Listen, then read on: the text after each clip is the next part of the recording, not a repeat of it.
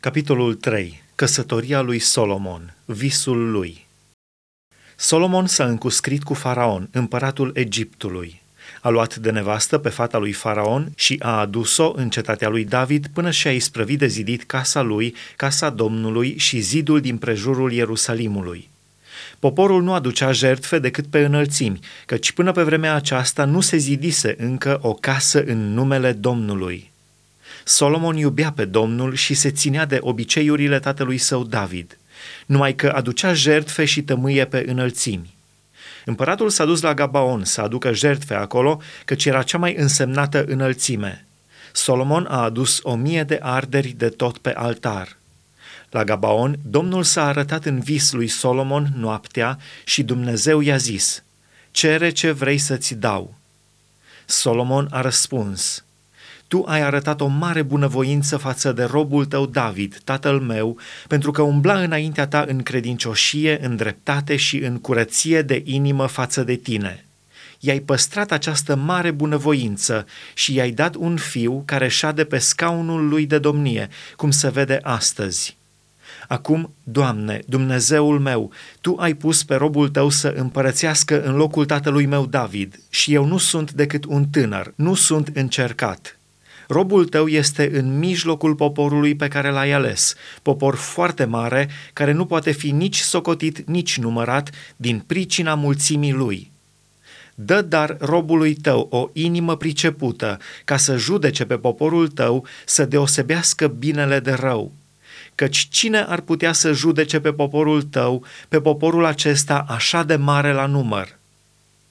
Cererea aceasta a lui Solomon a plăcut Domnului și Dumnezeu a zis, fiindcă lucrul acesta îl ceri, fiindcă nu ceri pentru tine nici viață lungă, nici bogății, nici moartea vrăjmașilor tăi, ci ceri pricepere ca să faci dreptate, voi face după cuvântul tău. Îți voi da o inimă înțeleaptă și pricepută, așa cum n-a fost nimeni înaintea ta și nu se va scula nimeni niciodată ca tine. Mai mult îți voi da și ce n-ai cerut, bogății și slavă, așa încât în tot timpul vieții tale nu va fi niciun împărat ca tine.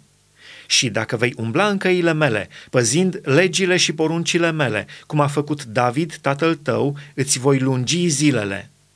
Solomon s-a deșteptat. Acesta a fost visul. Solomon s-a întors la Ierusalim și s-a înfățișat înaintea chivotului legământului Domnului a adus arderii de tot și jertfe de mulțumire și a dat un ospăț tuturor slujitorilor lui.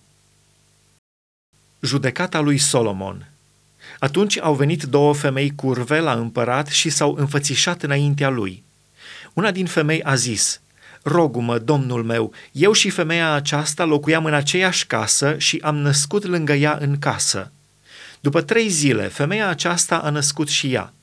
Locuiam împreună, niciun străin nu era cu noi în casă, nu eram decât noi amândouă.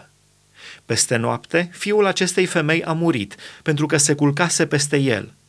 Ea s-a sculat pe la mijlocul nopții, a luat pe fiul meu de lângă mine, pe când dormea roaba ta, și l-a culcat la sânul ei, iar pe fiul ei, care murise, l-a culcat la sânul meu.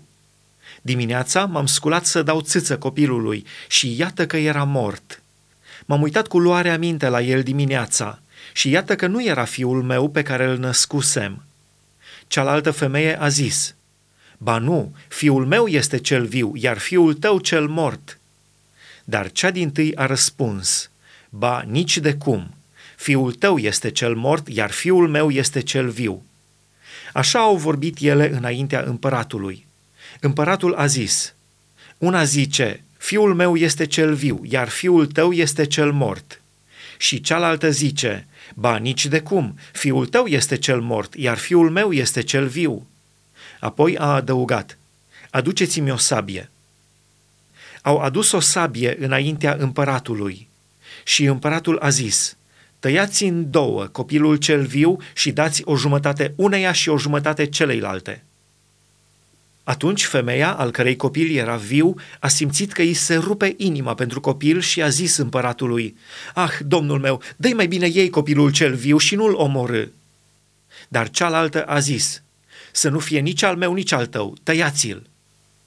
Și împăratul, luând cuvântul, a zis, Dați celei din tâi copilul cel viu și nu-l omorâți. Ea este mama lui. Tot Israelul a auzit de hotărârea pe care o rostise împăratul și s-au temut de împărat, căci au văzut că înțelepciunea lui Dumnezeu era în el, povățuindu-l în judecățile lui.